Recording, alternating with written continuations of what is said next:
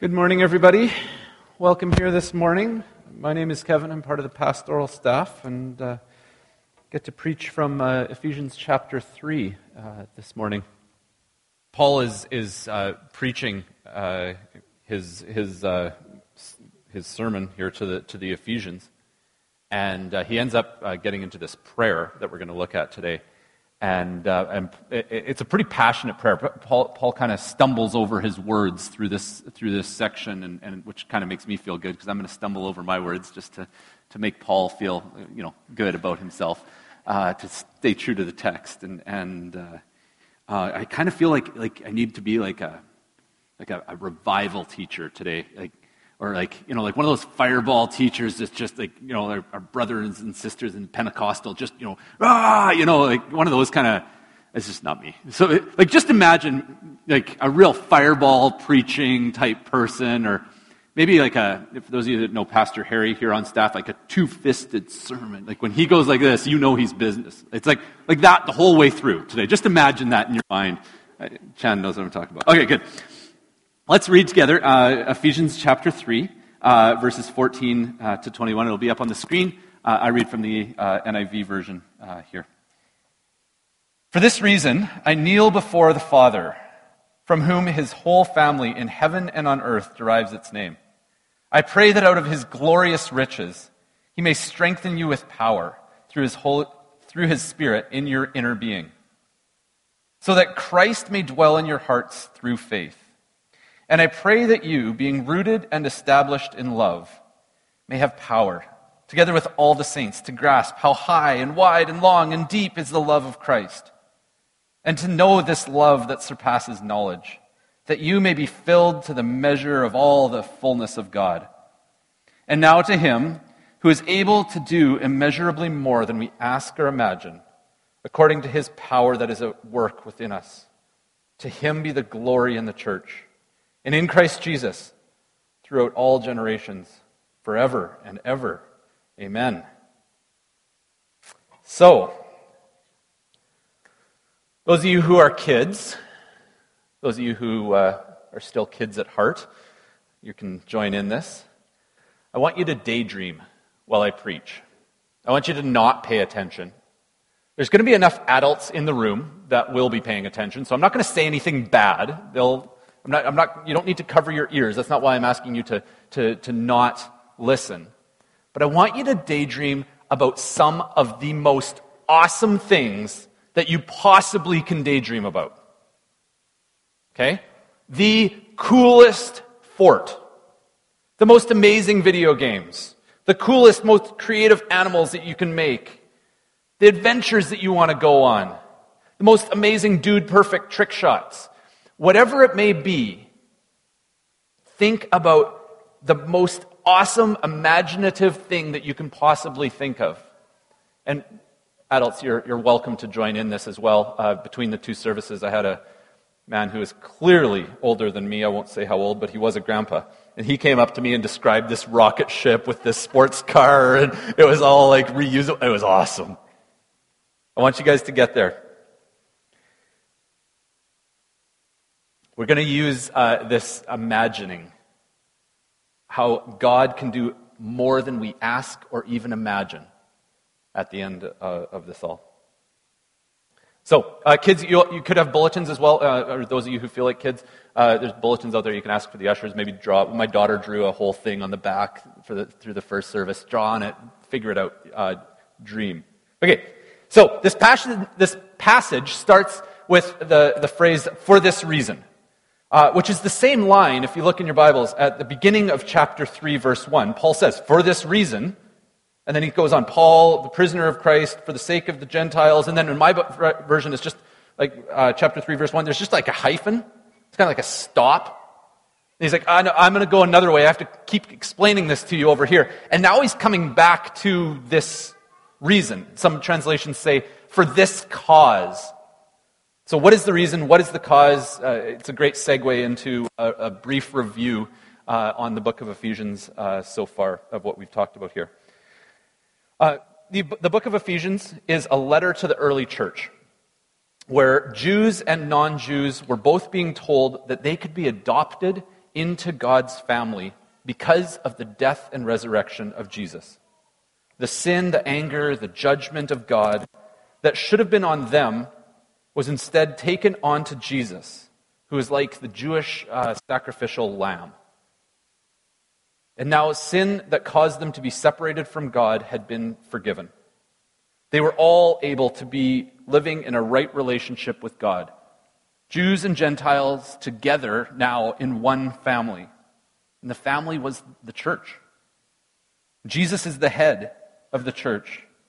And those who believed in him by faith were now part of the family of God. This was a, a new concept. Jews and non Jews living in unity. Last week, when, when James preached, he, he, said the Jews called, called the those Gentile dogs are going to be my brothers and sisters in Christ. And Paul is saying that his role in all this is to be, he's called to preach to the Gentiles the saving grace of Jesus. And as a Jew, to tell other Jews that they are to live as one. And this has been God's plan since the beginning. It's a mystery that's now been revealed to the whole world that we can have peace with God and with one another. And that's the role of the church to bring peace with God, to bring peace with one another. It's a lot for those early uh, believers to get their mind around when they've been doing things for a certain way for a few thousand years. One author says it this way a little bit more concise than me. The world is in chaos. Division is everywhere between nations, one another as people, and even in our own inner life. It is God's design that all the discordant elements should be brought into one in Christ Jesus. But that cannot be done unless the church carries the message of Christ and the love of God to everyone. It is for that cause that Paul prays. He is praying that the people within the church may be such that the whole church will be the body of Christ. So, Paul has stated that unity and love shown through the church will heal the divisions in the world. He has also stated that it is only because of the grace of Jesus that humanity can be restored into relationship with God. And so he kneels before the Father of fathers. He kneels before the Father whom, from whom his whole family in heaven and on earth derives its name. He's making a point. This isn't just uh, our Father, this isn't just God the Father. He's making the point that God is the whole one who created the concept of family. Every family, heaven and on earth, has its beginning and its identity in God. That's who He is. He's the one who started the family and created and called the church. It, it's a family that's greater than biology, it's greater than a genealogy. It's more important, it's, it's far bigger than that. God's family, the church, the Jews and the Gentiles are now brothers and sisters. And he kneels and he prays in a, in, in a culture where, where normal prayer was kind of standing palms out. That would be norm, more like the normal prayer. That would be our, our modern day, you know, bow your head and close your eyes kind of type of prayer. So he's saying, I'm kneeling. He's saying, I am like super passionate. I'm not following like the normal, like bow your head and close your eyes kind of prayer. This is like the full on, full blown, really passionate prayer for you. And he prays for two things. He adds a ton of descriptors in this. He's kind of all over, a little bit of verbal diarrhea going on. Full out two things Christ dwelling in your heart, and that you would know Christ's love. Those are his two prayers in here. We'll look at them here uh, re- briefly in, in uh, the, a couple of these points here together.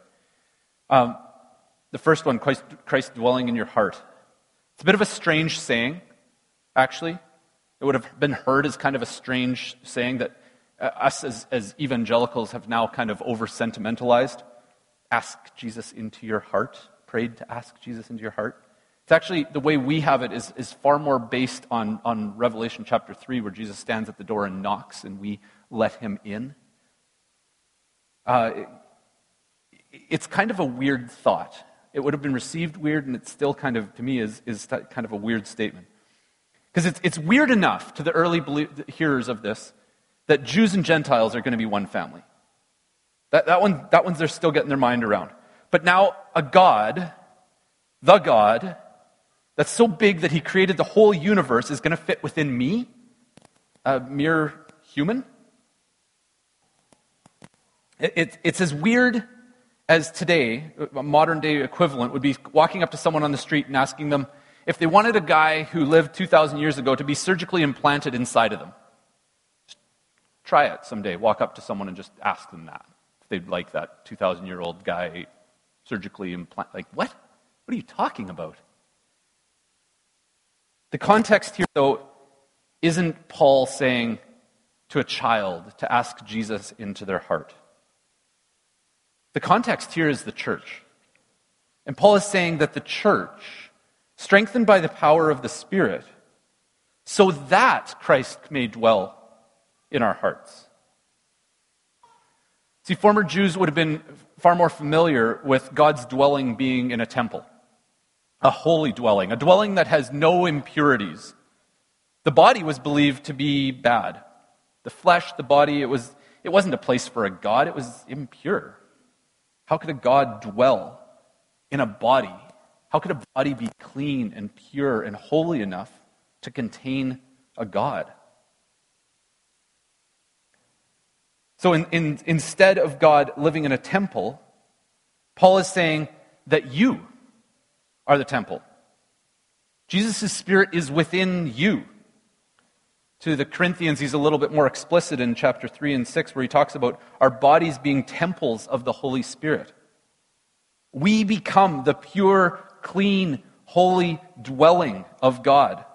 We have the power of the Spirit living within us. Verse 18, we have the power to grasp the love of God. We're, we're made perfect by his love. Makes a lot more sense when we recognize ourselves as being whole beings body, mind, spirit. Our spirit being in line or empowered or indwelled by God's spirit. And we can connect with God and Him and Him and us. But we need to recognize that, that God made us spiritual right from the beginning.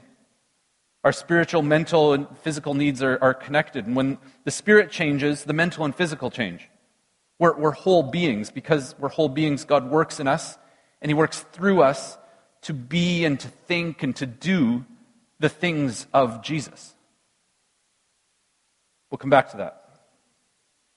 The second thing that Paul prays is that we would know Christ's love. But here again, Paul adds so much rooted and established and having power and together with the saints and how big and how high and how long, all of those things. Basically, here Paul is praying, I pray that you would understand the ununderstandable. I pray that you would embrace the unembraceable. I pray that you would know what infinity is, is Paul's prayer for us.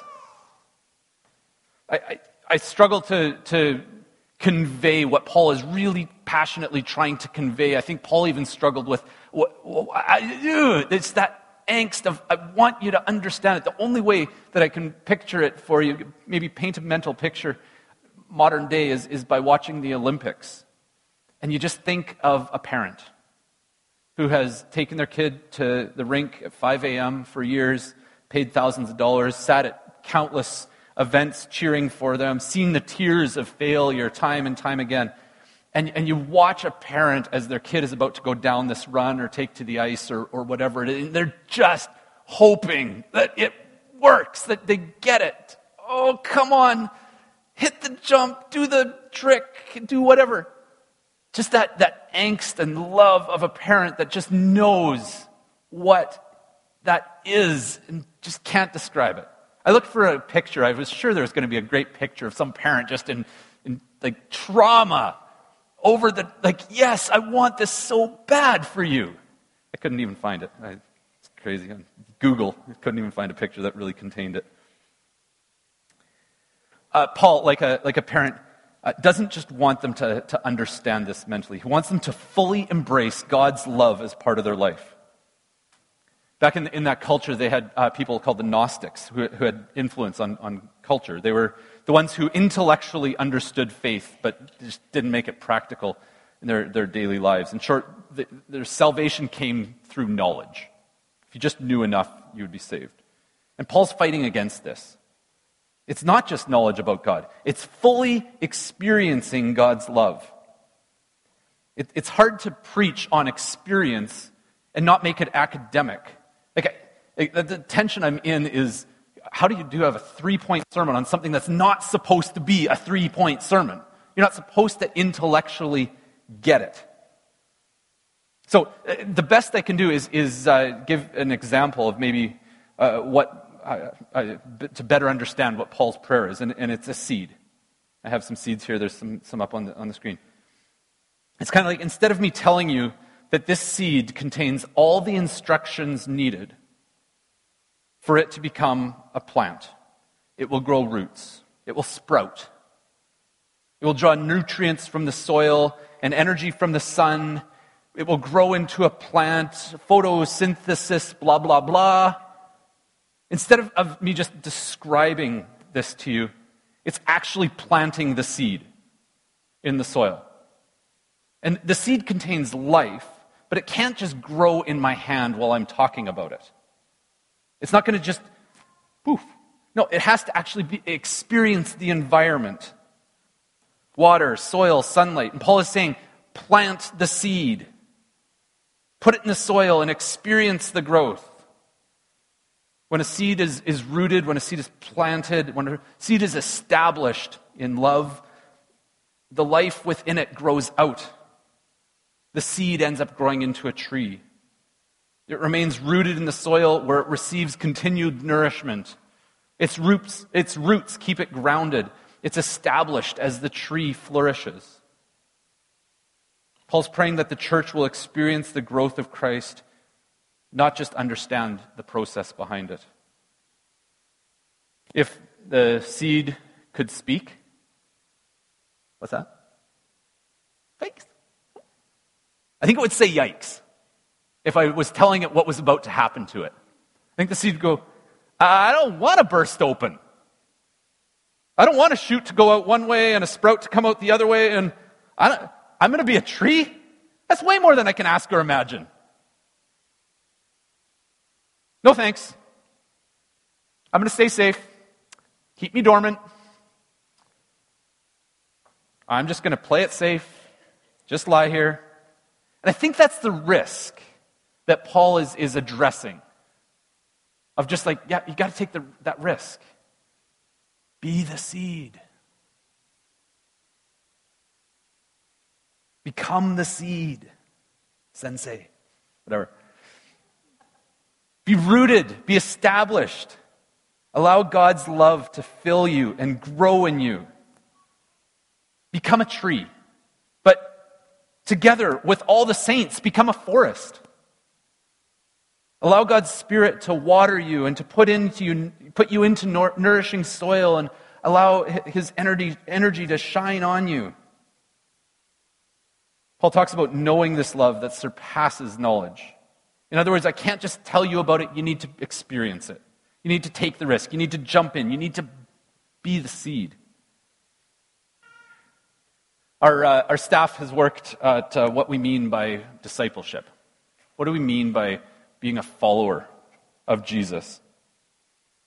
What does it mean to really follow him? What, what needs to happen? What needs to be the environment for a seed to flourish? And we've put them up there uh, for you to see. We kind of narrowed it down to four things create community, experience and model Jesus' love, train one another in obedience, and serve and proclaim the gospel. Serve others and proclaim the gospel. That's what it takes to be a disciple. That's the environment for a disciple to, to grow in. It's not perfect, but we find it helpful. Uh, it's the environment that, that us as, as believers need to grow. And knowledge is important. Absolutely. And right now, in some ways, you're experiencing training one another. It's more just me speaking to you training one another is better done in a, in a small group environment where you can actually interact and do the one another uh, part better. But there's some training. You're also partially creating community, or at least you have an opportunity this morning to create community, not just sit beside the person, but actually to build community and get to know each other and, and all that. But today I think Paul is, is really hitting hard on, with this passage on the part that is experience and model uh, Jesus' love. We'll get to the modeling part. It's more than just the, the experiencing uh, Jesus' love. See, we're created uh, uniquely, and there are many ways for people to experience Jesus' love. And unlike a seed, we get to actually choose our environment that we put ourselves into. So, what's the environment for you to best experience the love of Jesus? When are you f- filled with the fullness of God? Many people say uh, it's, it's through reading His Word. Many people say it's, it's in times of prayer. Those are good, good answers. You pass. Uh, but there's other ones as well for some of you. I'm going to list a few. And maybe just as I'm, as I'm reading them, just what twigs with you? What, what are those places where you just feel the fullness of God, the experience? That's the environment that you just thrive in with God. Going for a walk in creation seeing a sunset, a sunrise, walking through the mountains, walking by a nice lake. Another one, uh, empathizing with someone's story. Someone shares their testimony, and you hear what God has done in their life, and you're right there with them, and you just feel that so deeply that God is speaking to you through them. Uh, helping someone in need. When you find that person on the side of the road with a flat tire and minus 30, your spirit comes alive because you get to help them hearing a song. Some of you, it's through ritual, through, through repetition, attending Sunday after Sunday after Sunday, scripture memorization over and over again. For some people, it's silence. For some people, it's solitude. For some people, it's social justice. There's children out there that are slaves, and you just want to free them. There's wells that need to be dug so people can have water. For some of you, uh, experiencing the environment where you're caring for, for the sick, or maybe you're, you're, you're with someone at their deathbed, just helping the, the sick and the dying. For some, it's planning or maybe attending the biggest celebration party that's when, oh, that is awesome. Birthdays and anniversaries and other major parties, those are awesome. That's where you've just experienced God so much. For some, it's looking at or maybe creating a piece of art out of clay or on canvas. For some of you, it's giving generously, giving presents to people, gifts, tithing. For some of you, it's, it's in moments of repentance and forgiveness, where, where a relationship is restored, that you just love that moment. There's, there's lots of different ways, that environments that we can experience God's love in. And hopefully some of those connect with you. Uh, Gary uh, Thomas's uh, Sacred Pathways is a book um, to, to, if you want to read more about that. There are many ways we can experience God's love and you're made different than others, but those are a few ways to experience the height and the depth and the breadth of God's love. Uh, this is the start of the season of Lent. And historically, it's a time for us to give up something uh, in our life so that we can focus on something even greater. So people give up food, they fast from food so they can embrace and focus more on prayer. It's a great time to be thinking through uh, the environment that you are in. What needs to be removed? What needs to be replaced? What needs to be added? How are you going to root yourself in God's love? I'd suggest many of us just need to remove things. Uh, our time, we're too busy. Maybe you just need to simply add rest into your life. Add 15 minutes of sleep and take out 15 minutes of social media. Maybe give up a cup of coffee and give the money to someone in need. Maybe you need to spend more time alone instead of spending time with people. Maybe you need to spend more time with people spending more t- instead of spending more time alone. I don't know what you need to change about the environment that you're in, but when we start to enter the environments that Jesus is in, all of a sudden we become more like Jesus. Jesus fills us, and we start doing the things of Jesus. We start modeling Jesus' love to the world. Now, when you experience this fullness of Christ's love, you end up modeling it. And Paul talks about all the fullness, not just to know, but to be filled with God. And not just to be filled with God, but to be filled with the fullness of God. And not just to be filled with the fullness of God, but to be filled with all the fullness of God. It overflows, it, it, it describes infinite love. It can't be contained. The seeds burst open for all the world to see. The Spirit has cleansed us, and Christ has indwelled us, and God has sent us, and that's the fullness of God. And so, is, is this prayer still relevant today?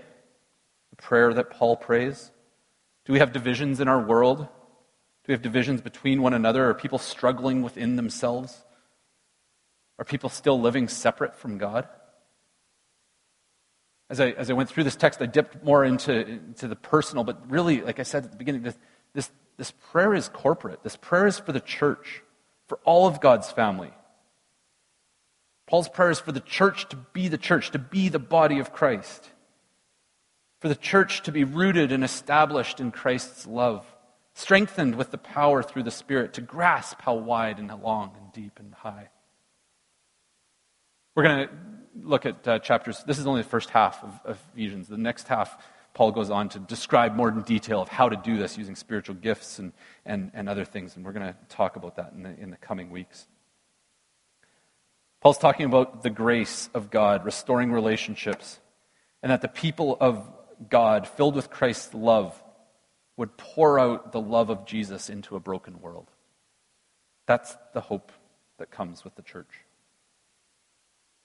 I'm going to take a guess, just a guess, that Paul knew that there are still going to be people, even after this passionate prayer, that are still going to go, yeah, there's no hope. Yeah, it, can't happen. The unity between those two people, those two groups, it can't be fixed. It's too big, it's too deep. It's impossible. Can't happen. And I think that's where Paul ends up putting in, why Paul puts in immeasurably more than we can ask or imagine. God's love, love is able to do anything more than we can ask or imagine. So I asked the kids and the big kids in the room to use their imagination of some pretty awesome things. I, I, I don't imagine super great. Um, I'm too old, but my son sure can. My daughter sure can. So we were talking about this ahead of time, and Owen, my son, comes to me and he's like, Okay, Dad, you know that hill at school? Underneath in the hill, there's an invisible fort. And in the invisible fort, there's water slides with speed boosters on them. There's an Xbox room to play in. My daughter added, and there's a gold bathroom God's love is greater than that. God's love is greater than a spaceship with a sports car going up in it. God's great, love is, is greater than an invisible water slides with speed boosters. Anything more than we can ask or imagine. Jesus can do more than we can ask or imagine. And he's going to use the unified church to do it. He's going to use believers like us to restore the world. So let's put ourselves or allow ourselves as the church collectively to be put in an environment of God's love where we'll experience beyond mere knowledge, before, beyond just, okay, I get it, but we'll actually experience it. And that out of that love, we'll be part of the cause, the reason for the unity, the restoration of relationship with God and with others. To God be the glory in the church and in Christ through all generations, forever and ever. Amen.